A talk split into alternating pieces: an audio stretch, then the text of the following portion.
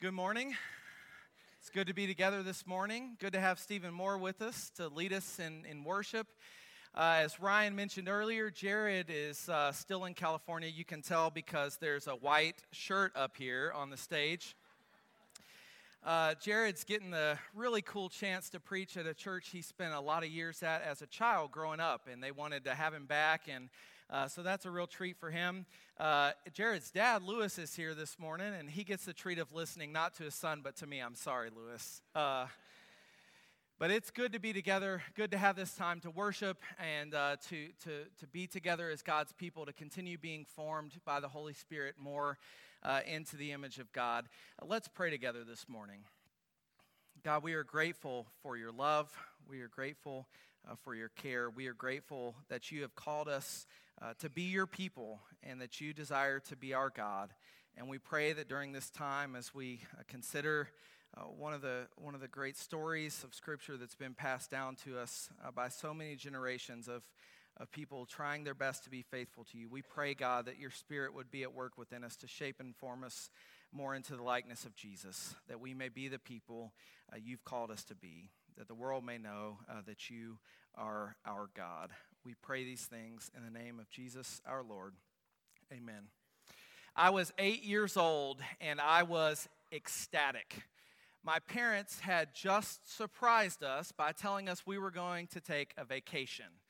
It was going to be a quick getaway to one of our favorite places for a long weekend, Washington, D.C. It was a, short drive from our home in Virginia Beach, and every time we went, we always got to see new sights uh, and, and so it was a whole lot of fun. Well, we were especially excited on this occasion. We were going to get to see the Lincoln Memorial, uh, the Washington Monument, and several of the Smithsonian buildings that we had not had a chance to see before. And so my sister and I, as soon as they told us, we were chomping at the bit. But first, you know what you have to do before you go on a road trip. You got to pack your bags. And so my parents sent us to our rooms to pack our bags. I went into my room, uh, grabbed my duffel bag, and started gathering up everything I needed. First was my prized Cal Ripken t shirt. Second was my pair of homemade Baltimore Orioles jams. And if you're not between the ages of like 30 and 40 and you don't know what jams are and you missed that era, count yourself blessed, okay? Uh, I also had to gather, you know, socks, toothbrush, all that kind of stuff. But, but as soon as I had it all gathered up, I shoved it in the bag. I was at the door, ready to go. Now, what came next was probably the worst part of the whole weekend the four hour drive to Washington, D.C. Four long hours of my sister saying to me, Don't cross that line. This is my side of the back seat. Four long hours of Are We There Yet? Four long hours of my dad saying, I'm so tired of driving. And I'm sitting there in the back seat, my eight year old self, thinking, I would love to be able to drive. I would love it. My eight year old self would be pumped to know that later this summer, I get to drive my whole family 16 whole hours to visit dear friends in Atlanta and my 33 year old self is thinking 16 whole hours. now I get it, Dad. I totally understand. Four long hours, and we arrived at the hotel. Now, as a kid, about the most exciting thing in the world is getting to stay at a hotel. It doesn't matter that they all look the same, no matter the name, no matter the location. It's a hotel and it's exciting. And you know what those rooms are like. You walk in the door, and to the left, there's the door going into the bathroom. Eh, on the right, there's a small closet. You go a little further in, and there's a there's a bed on the left, a double bed with one of those generic floral comforters. Beside it is a nightstand. It's got an alarm clock, a phone, a lamp. Then there's another double bed, which, if you're lucky, has a matching floral comforter on it. Across from the beds is a dresser with a TV on it. That's always the most fun part for a kid. And then there's that oversized window with the curtain that can't possibly keep the sun out when it rises in the morning, but you do everything you can to try to get it shut as tightly as possible because you don't want to wake up any earlier than you have to. There's the air conditioning unit underneath the window. You know the room. You can imagine it in your mind. We finally get checked in and we get up to the door, and as soon as the door opens, I race in that room, past the bathroom, past the first bed, past the nightstand, past the TV, past the second bed to claim the prized spot in the hotel room, that small sliver of space between the window, the air conditioning unit, and the second double bed. It was only eight or 10 square feet, but I'm telling you, after four hours of sharing a back seat, it felt like my own little kingdom. It was glorious. Absolutely glorious. We're in the middle of a quick flyover of the whole story of Scripture as we try to think about what it means to live a better story. Last week, Jared took us through chapter one, what we call the story of creation. It's a story that uses rhythm and cadence and repetition to portray the wonder of creation, to delight in the fact that, that God has created humanity in divine love, by divine love, in order to share divine love. And yet, today, as we turn the page to chapter 2, we find that God's ideal is disrupted by conflict. I want to invite you to, to listen with me to the words of Genesis 3. You can turn there in your Bible if you'd like, or read along on the screen as we listen to these words uh, of the Lord. The snake was the most intelligent of all the wild animals that the Lord God had made. He said to the woman, Did God really say that you shouldn't eat from any tree in the garden? The woman said to the snake, We may eat the fruit of the garden's trees, but not the fruit of the tree in the middle of the garden. God said, Don't eat from it, and don't touch it, or you will die. The snake said to the woman, You won't die. God knows that on the day you eat from it, you will see clearly, and you will be like God, knowing good and evil. The woman saw that the tree was beautiful with delicious food and that the tree would provide wisdom. So she took some of its fruit and ate it, and also gave some to her husband who was with her, and he ate it. Then they both saw clearly and knew that they were naked. So they sewed fig leaves together and made garments for themselves. During that day's cool evening breeze, they heard the sound of the Lord God walking in the garden, and the man and his wife hid themselves from the Lord God in the middle of the garden's trees. The Lord God called to the man and said to him, Where are you? The man replied, I, I heard your sound in the garden. I was afraid because I was naked, and I hid myself. God said, Who, who told you that you were naked? Did you eat from the tree which I commanded you not to eat? The man said, The woman you gave me, she gave me some fruit from the tree, and I ate. And the Lord God said to the woman, What have you done? The woman said, The snake tricked me and I ate.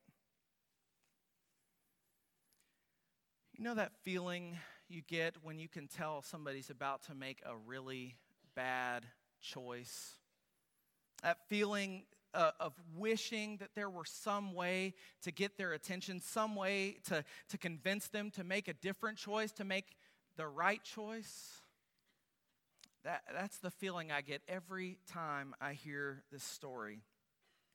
Every time the snake begins to speak, every time Eve's expression changes, as the snake begins to convince her, hey, this might be a good idea, every time Adam listens eagerly to the words of Eve, and yet, every single time they grab hold of the forbidden fruit, every single time they taste it for themselves, and every single time it breaks my heart watching them do something that will wreak havoc for generation after generation after generation all throughout the world. And when we're kids, the story kind of seems like it's pretty simple. Like there's a, a real easy explanation, a, a real clear point. It's about obeying the rules. And specifically for a child, it's about obeying the rules your parents give you. They know better. You should trust them enough to follow their instructions. Don't touch the stove. Look both ways before you cross the street. Brush your teeth before you crawl into bed. Simple rules, clear rules, rules from wisdom and experience, the kind of basic rules that every child receives from a parent as a kid. but every child wonders, what if? Now, remember as a child, there were times where I would break those rules. And when I would get caught, oh, there was nothing worse. But even when I didn't get caught, there was a sense of guilt, a sense of disappointment with myself, a sense of shame. There were unexpected consequences besides that. Sometimes something would break, sometimes people would get hurt, but even if they didn't, the shame, the guilt, they were rough and they plagued me. And afterwards, almost instantly afterwards, I knew without a doubt that the best way to live was to live a life of unquestioned obedience to those rules my parents gave me. And you read this story as a kid and you think, ah, if only Adam and Eve could have obeyed God with unquestioning obedience. But the older I get, the more I think about this story, the more it seems like disobedience isn't actually the, the heart of what's going on. The, the story seems to be more about betrayal than about disobedience. It's about breaking someone's trust more than it's about breaking a rule. It's less like a story about two children who decide to disobey. It, it, it's more like a man and a woman who decide to turn their backs on the one who loved them so much that he gave them their very life. Sin. Sin is more about the fracturing of a relationship than about failing to keep regulations. I'll say it again because we need to hear it again. Sin is more about the fracturing of a relationship than about failing to keep regulations. And that's exactly what happens in this story. Everything changes when Adam and Eve take life into their own hands. The oneness, the unity, the mutuality God desires, it's, it's gone. It's not enough for Adam and Eve. They're not content to be in a trusting relationship with God. They're not content with God taking care of them, God being with them. They want to know more. They want to do more. They want to be more. I mean, the truth is, they want to replace God rather than relate to God. And they're willing to risk it all to find out what it's like to be in God's place, to, to take God's role as author of this story.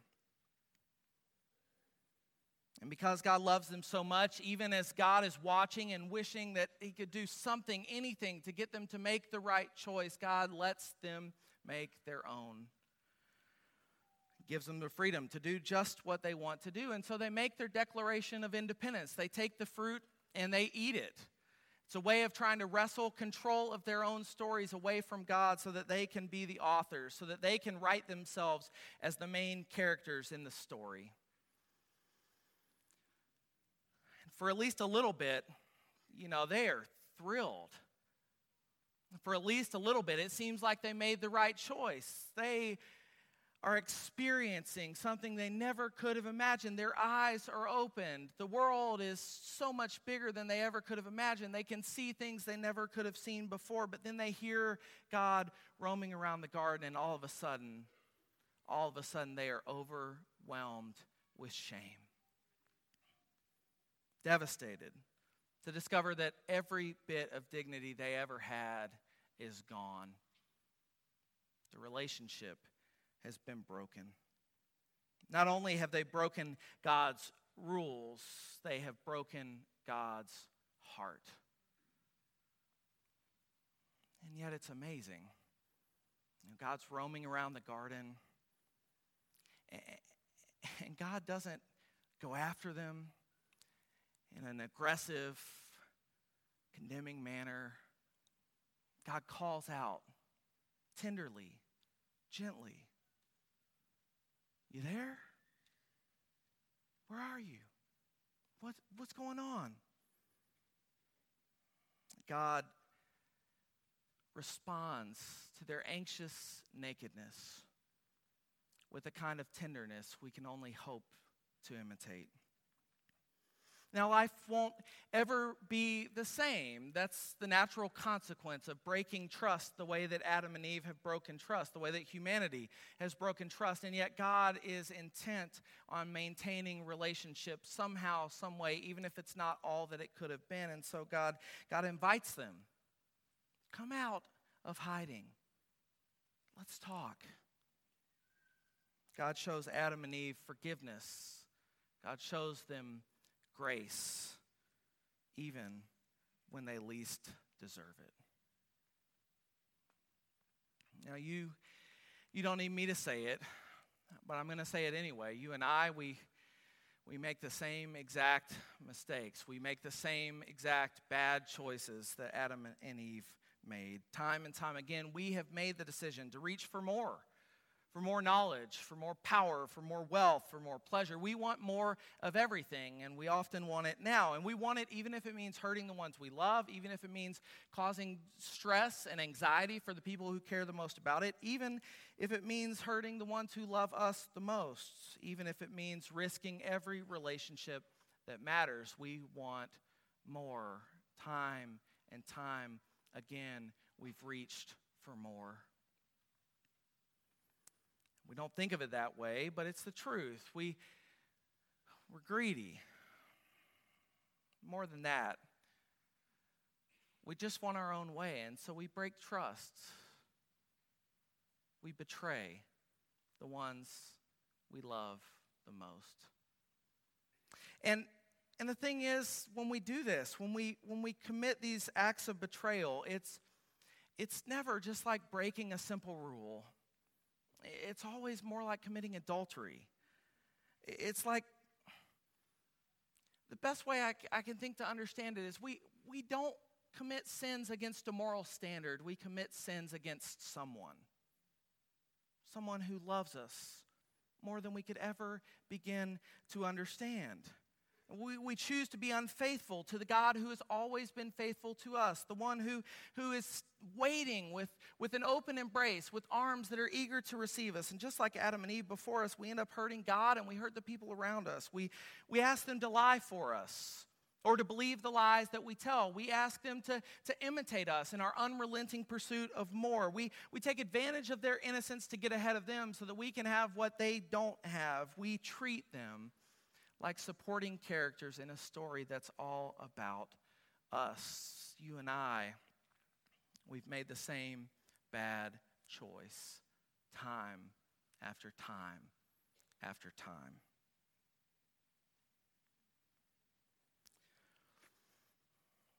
My family had stayed in a hotel room a few times before, and so I knew what was always first on my parents' agenda when we walked in the door it was to get situated, to settle in. And as an eight year old, I had better things to do. I had packed in my duffel bag stuff so I could have fun, so I could enjoy myself while they did all the hard work. I didn't need to mess with that. And so, over there in my little corner, in my little kingdom, I hunched over and I flipped the pages. I was reading truthfully, not so much reading, just looking, image after image after image. And, and I got caught up. You know, time just stood still. And then all of a sudden, Keith, my mom screeched, startled me. I can't believe it. How could you? The one rule I gave you was to leave your baseball cards at home.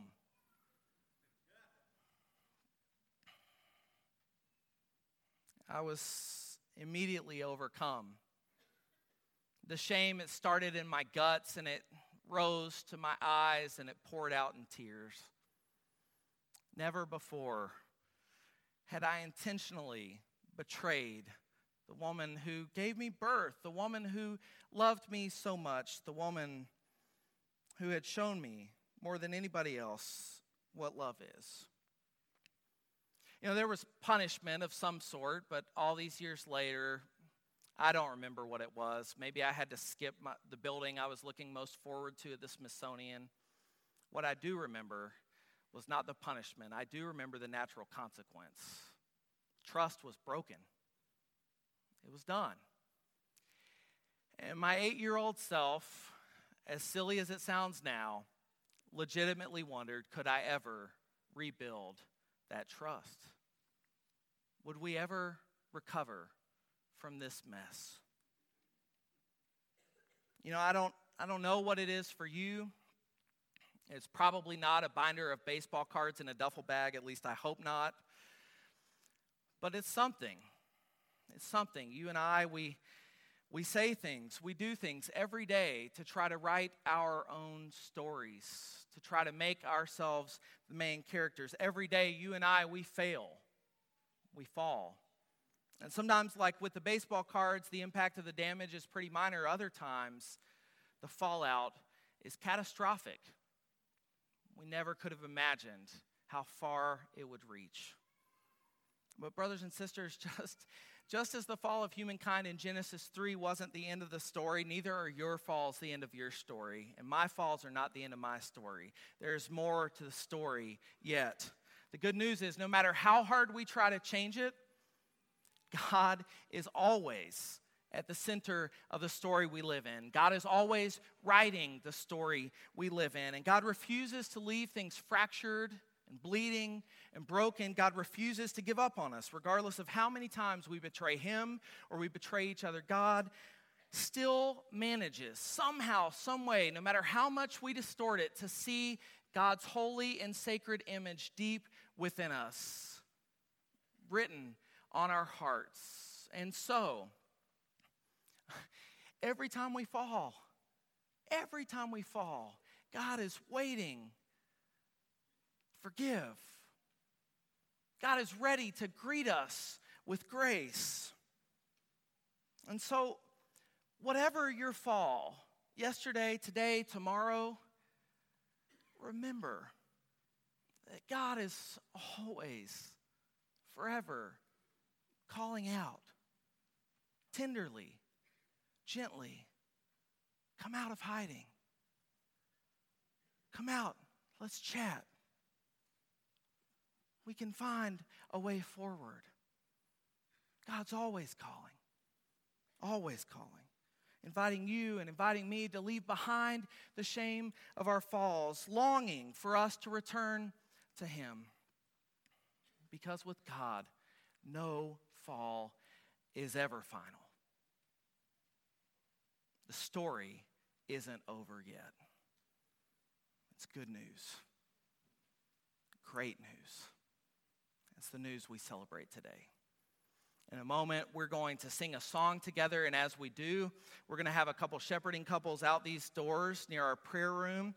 And if you are here today with the shame of a fall weighing heavily on your shoulders, this may be the perfect time to unload that shame with a couple who, who loves and cares for you and wants to be a representative of God's forgiveness and God's grace. If you've got something else that you want to celebrate, they're there for you as well. If you just want to share what's going on in your life, do that as well. But, but as we stand and we sing this song, never forget no fail no fall is final.